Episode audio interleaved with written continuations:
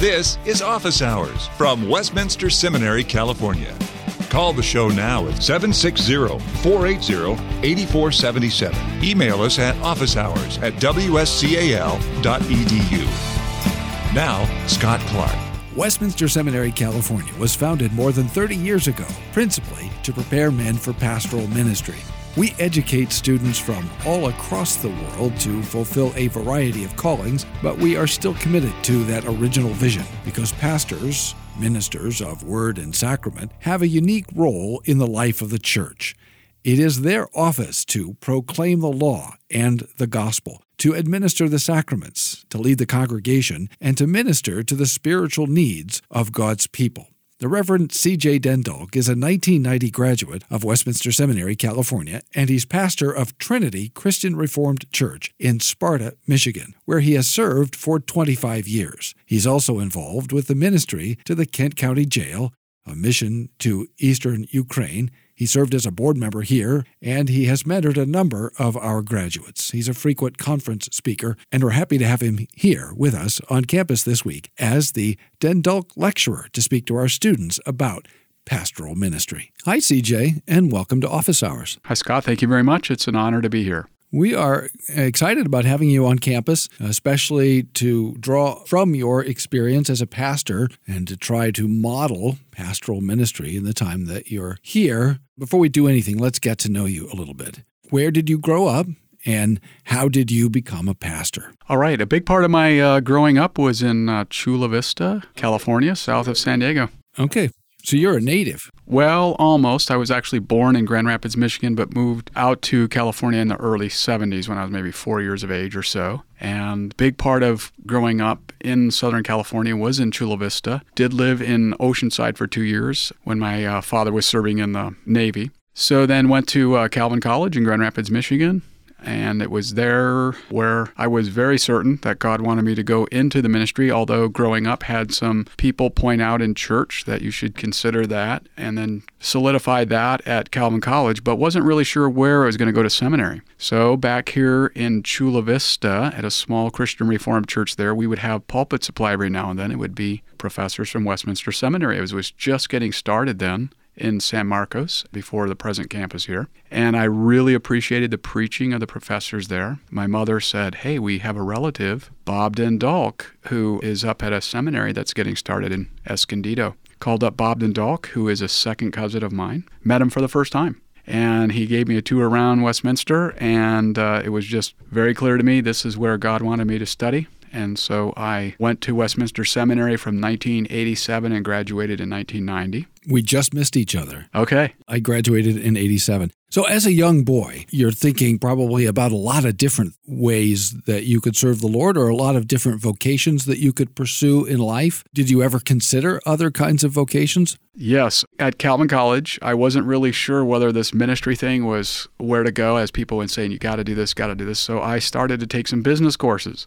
But it was just very clear I wasn't really content there. I was actually kind of miserable. Then I said, okay, if you're going to go to ministry, you got to take Greek. So I took an attic Greek course in college, sophomore year, which usually you don't do that early, and used it as one of many things to say, okay, if this goes well, I'm in the right track. It went well and just continued to pursue that. And then also people in church, elders, pastors, other ones that confirmed gifts to go into ministry. And from then on, I really wouldn't say I considered other things, although deep in my heart, I had other ideas like, well, I'd like to be a police officer or something. But it just came to a point. I came to Westminster and they said, if you can go do anything else, go do it. If you can't, and you really got serious with God, then you know you're here. And God has confirmed that over the years. When you were learning Greek at Calvin, that really seems to have captured your attention, your affections, your interest. Did you get a chance to work in the Greek New Testament at all?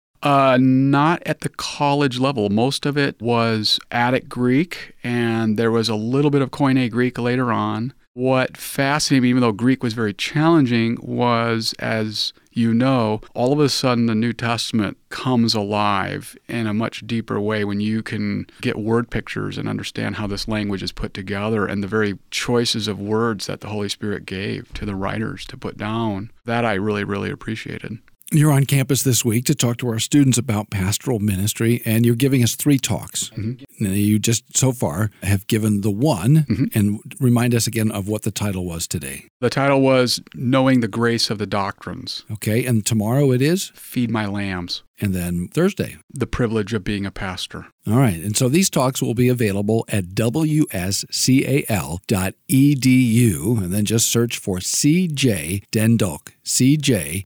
D-E-N-D-U-L-K, and it will pop right up on the screen, and you can hear those talks. And if you have trouble finding them, you can always call us here at the seminary. You have been a pastor now, CJ, for 25 years.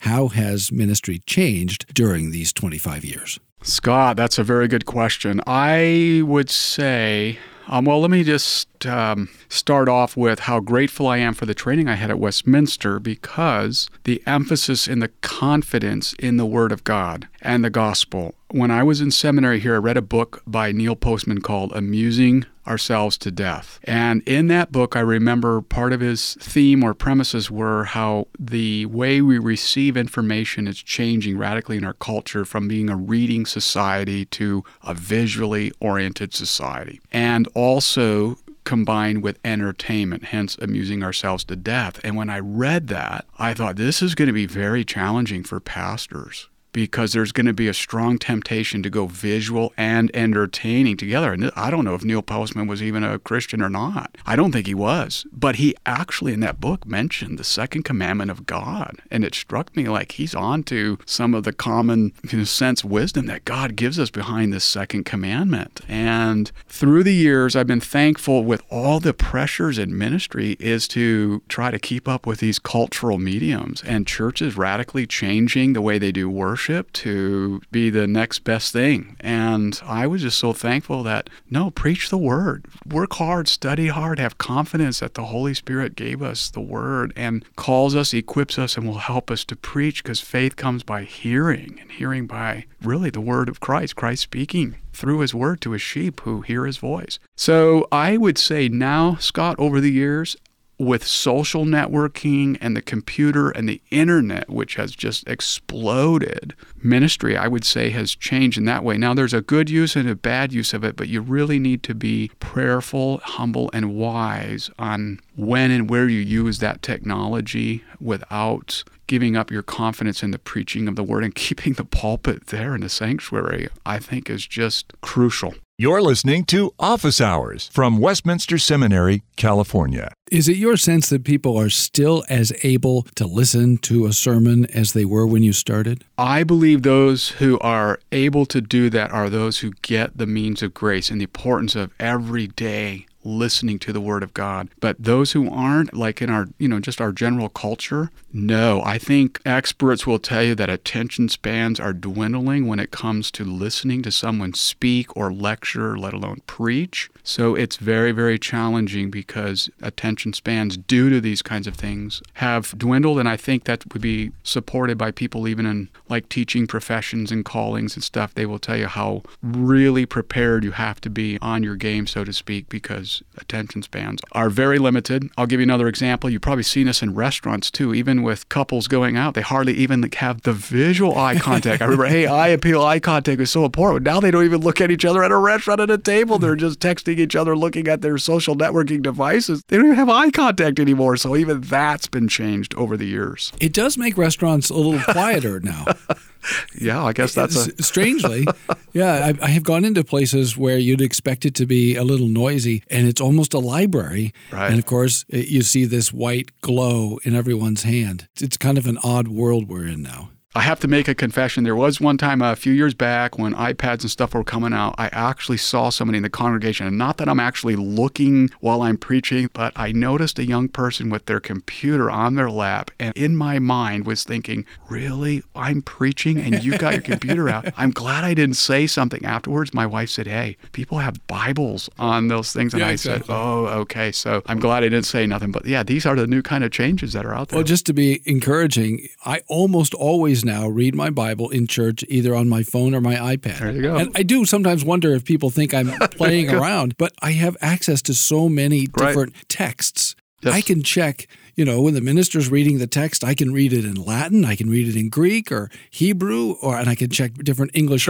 translations. Sure. The attraction of being able to do all those things, you know, is maybe more than I'm able to resist. But it is a weird thing to look out, and instead of seeing people holding Bibles, now seeing them holding iPads or... Yep. So back when we were in seminary days, I had no idea this was coming. Well, nobody did. Yeah. No. So those are, I would say, a long answer to your question of the biggest changes I've seen throughout the ministry in 25 years. But people are still sinners. Yes. And they still need the gospel, and they still need the law. That's right. And God the Holy Spirit is still using the foolishness of preaching. Do you think that's true still? Not only that, absolutely, because God was way ahead of us. He's all-knowing. He knew what we would need. And you know, Scott, I would say too, the communion of the saints is for real. And even though we have all these great devices, you still need a covenant community to grow in grace. Mm. And you need fellowship where people who are sharing in Christ share out the blessings. So, you know, virtual church will never work. Electronic churches will never work because you're not going to have the communion of the saints the same way when it's people to people gathering around the table of the Lord's mercy, observing the sacraments that Christ instituted for all believers as a means of grace. You cannot substitute it, never will be, no matter what. Even if you get into robot church, I don't know what's coming in the future, but...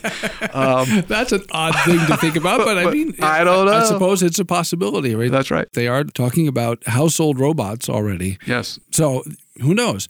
You and I, just in the time that we've had to talk today before sitting down to do this episode, the theme that sort of united our conversation so far has been Heidelberg 1. Mm. Everybody needs to know what is their only comfort in life and in death. Mm-hmm. And you were sharing some stories even this morning, and so the listener will want to go and listen to this morning's talk and then also tomorrow's and Thursday's, where you were talking about what it's like to bring the gospel to those who are suffering. And your title today is The Grace of the Doctrines. When people first become Reformed, particularly when they come in from the outside, they're often taken with what we call the doctrines of grace, mm-hmm. and particularly the doctrine of election, sometimes reprobation if they get that far, mm-hmm. you know, free justification, and those sorts of things, that God sovereignly, graciously saves his people. And that's a wonderful deliverance and a wonderful life-changing realization. Mm. But today you were talking about really, I think, the effect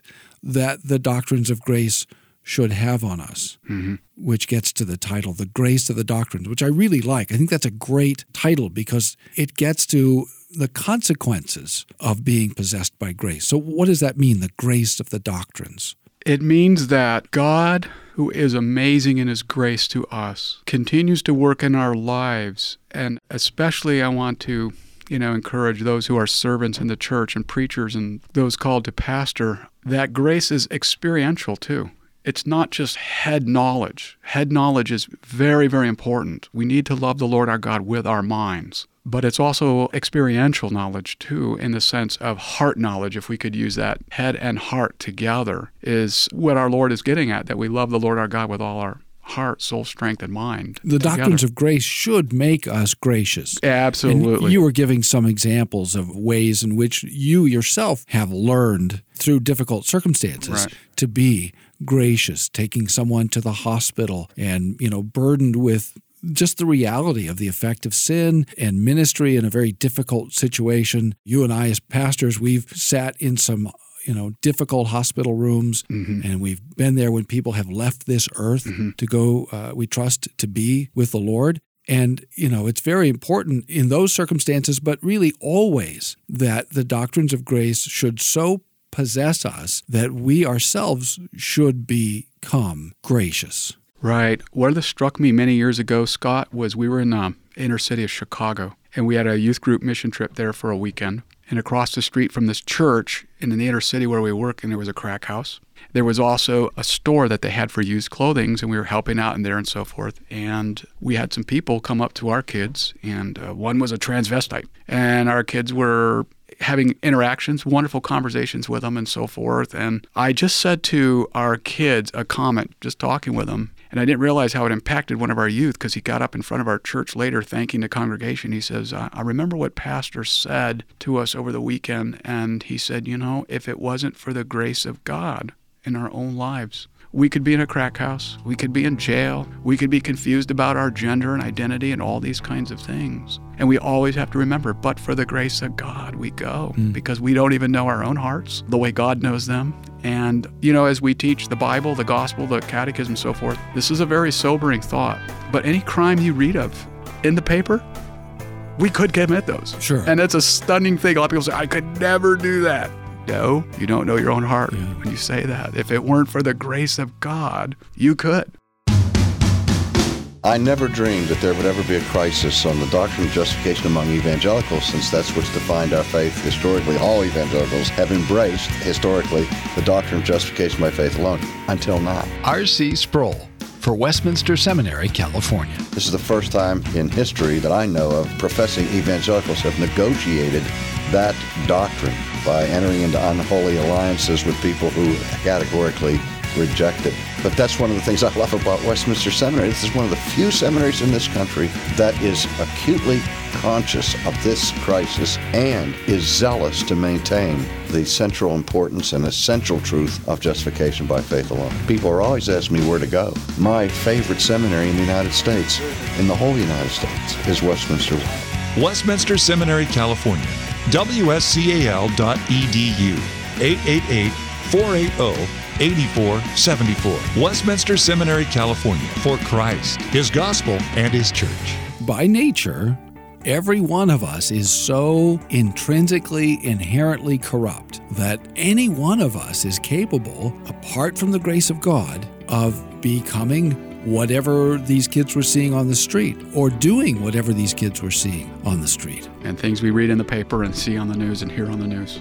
So we shouldn't think, well, you know, those people are disgusting, and I'm so glad, oh Lord, I thank Thee that I am not like this wretched publican, right? Right. And that's why I was choosing this morning the book of Jonah, because, you know, Jonah had a hard time with non-Israelite people and Gentiles, especially the enemy city of Nineveh, and yet God had mercy on them, and God brought repentance in their life. And even a prophet like Jonah was still a work in progress who needed to understand God's grace. Even though he knew it in his head, he said it, he confessed, he had a really good profession. I knew you were like this, God. But in his own heart, he couldn't see it experientially when it was right before his eyes through the preaching of the word. He was very angry, and he got distracted with personal petty concerns rather than forever people than a temporary plant.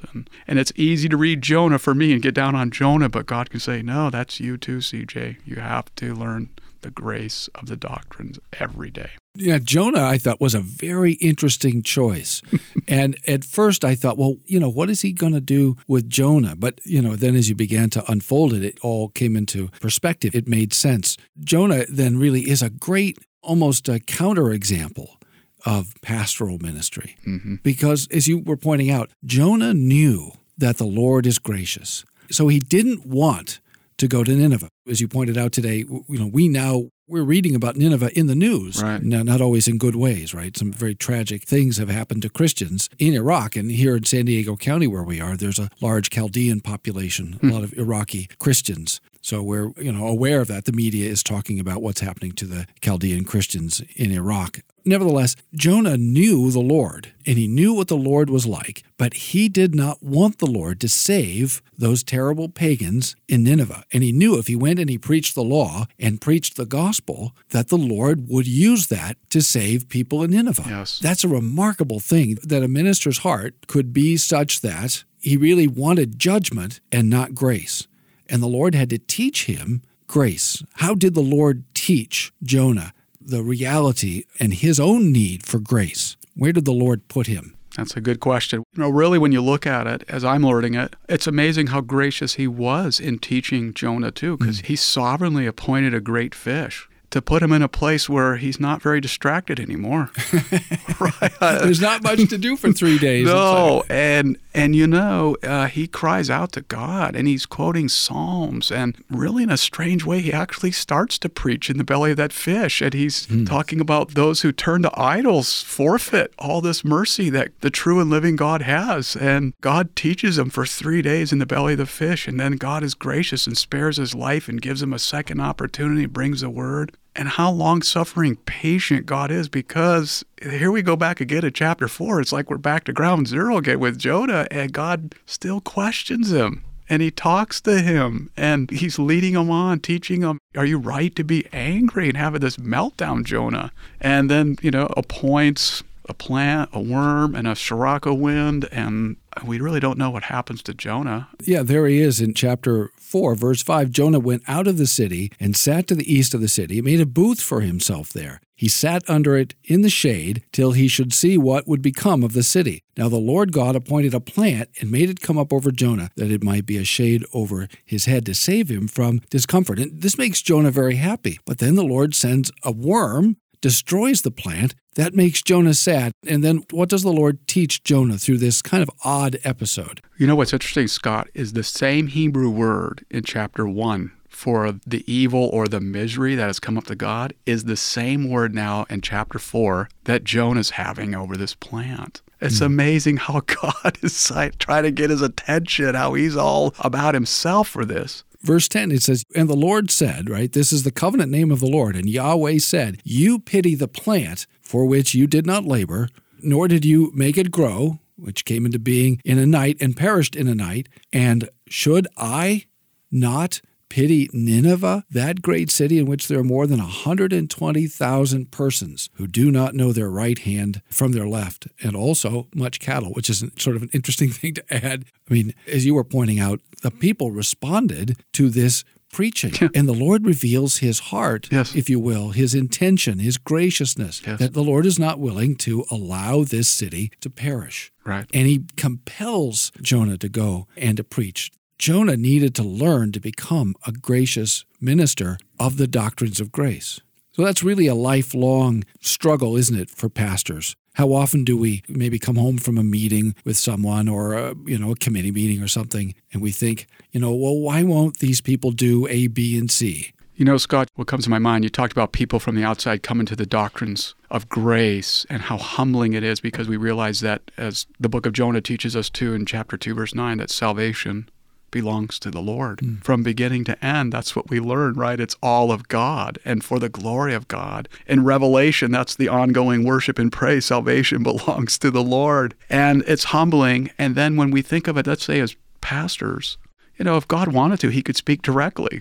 If God wanted to, he could send an angel. If God wanted to, he has other ways, but he chooses to use sinners. Saved by grace, saved by Christ alone, through faith alone. And every one of us, honestly, are like, God, there's times when we have the Jonah syndrome. Isn't it sad he wanted to die? Jonah thought it would be better to die. It's like, yeah. Jonah, no, it'd be better to live and have compassion. And so we should also be humbled, not only that we're saved by grace, that God would want to call us and use instruments like us to bring this glorious good news. You're listening to Office Hours from Westminster Seminary, California.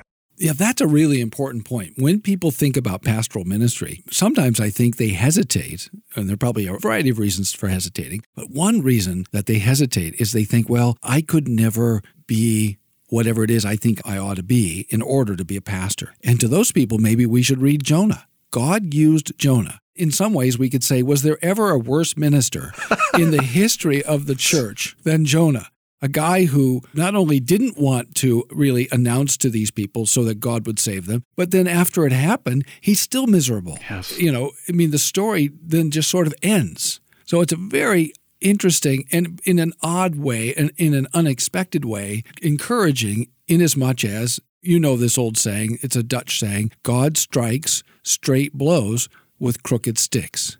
So that's encouraging for pastors and for future pastors. So if the listener is thinking about, going to seminary, about preparing for pastoral ministry, please don't think that God can only use fully, wholly sanctified instruments. Because were that the case, God would have no instruments. That's right. And one of his greatest pastors, missionaries, the Apostle Paul, and who's constantly aware of, but for the grace of God I go, even if I labored hard or work harder. Oh, no, it's not me. It was the grace of God. He experienced that grace. He was an active organizer of violent persecution of Christians, and God used him as a minister to do remarkable things. and God is using you in Grand Rapids. You have been there 25 years. Is that correct? Mm-hmm. That is remarkable to be in one congregation for 25 years. That just doesn't happen very much anymore. Can you summarize a little bit what that experience has been like to be in the same congregation for 25 years? What has the effect been of ministering in the same place for so long? Scott, that's a very good question, a hard question.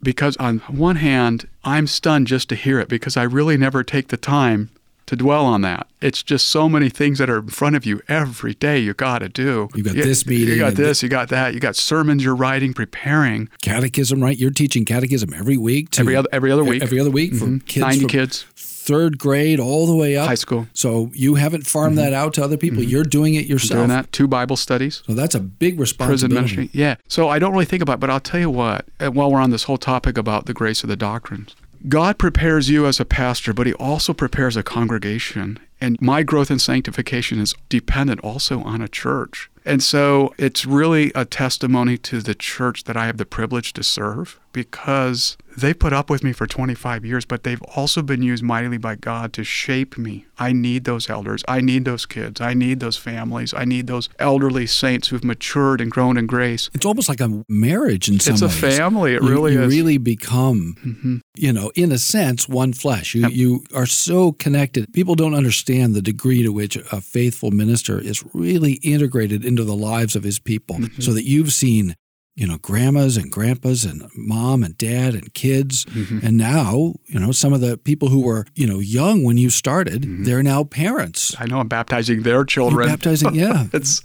Marrying some of them now. I know it. And, you know, they've watched, I hope and pray and trust, they've watched me grow in grace, which I think is super, super important in the ministry because it's important to teach and preach faithfully. But as you know from scriptures, you know, Paul says, watch your life and your doctrine closely, persevere in them. If you do, you save both yourself and your hearers. So we have that doctrine and life, and very humbling, the Apostle Paul, imitate me as I imitate Christ, right? So it's always ongoing call for us, Lord, help me to walk humbly with you so that those whom I serve, teach, preach, pastor, can also see that this is just as much for me and that I'm growing in grace too along with them. And you are in what some people regard as the center of the Reformed universe, at least in North America, Grand Rapids. Sometimes people even, I think warmly, in a friendly way, call it G.R.Rusalem. Right? And yet, it's a city with a real urban center, and there are a lot of people in Grand Rapids who don't know the Lord, and you have opportunity to talk to them in a variety of different settings as part of your ministry to the Kent County Jail and just out on the street sometimes talking to people. So the listener shouldn't assume, well, he's in Grand Rapids, he's in this hermetically sealed city where, you know, where there are a remarkable number of churches, but there still is a significant number of unchurched people in Grand Rapids. Well, Scott, like you said earlier, right? We're all still sinners. Doesn't matter where you live, and we all need Christ. And I often remind people, even in our churches growing up, or those come in, I just say, you know, you can be born in a garage. It's not going to make you a car. And you could be born and raised even in a really good confessionally Reformed church. It's not going to make you a Christian. You must be born anew. And all of these means of grace are wonderful and good and important, but each and every one of us has to be honest and real with God and believe in your heart that God raised Jesus Christ from the dead and confess with your mouth, Jesus is Lord. And wonderfully to know the comfort of, you know, Lord's Day One, what is your, it's so personal, right? What is yours? As the Apostle Paul, the life I live by faith in the Son of God who loved me and gave himself for me. He's so personal too. And so whether it's Grand Rapids, Sparta, or wherever God calls you, you can just be assured sin is sin. Christ is still the only Savior for the world. And whether you're churched or unchurched, when you come to the cross and you come to the gospel, we need that same grace. Thanks for listening to Office Hours from Westminster Seminary, California. Don't miss an episode. Subscribe now to Office Hours in iTunes. Find all the shows at wscal.edu/officehours. Copyright Westminster Seminary, California. All rights reserved.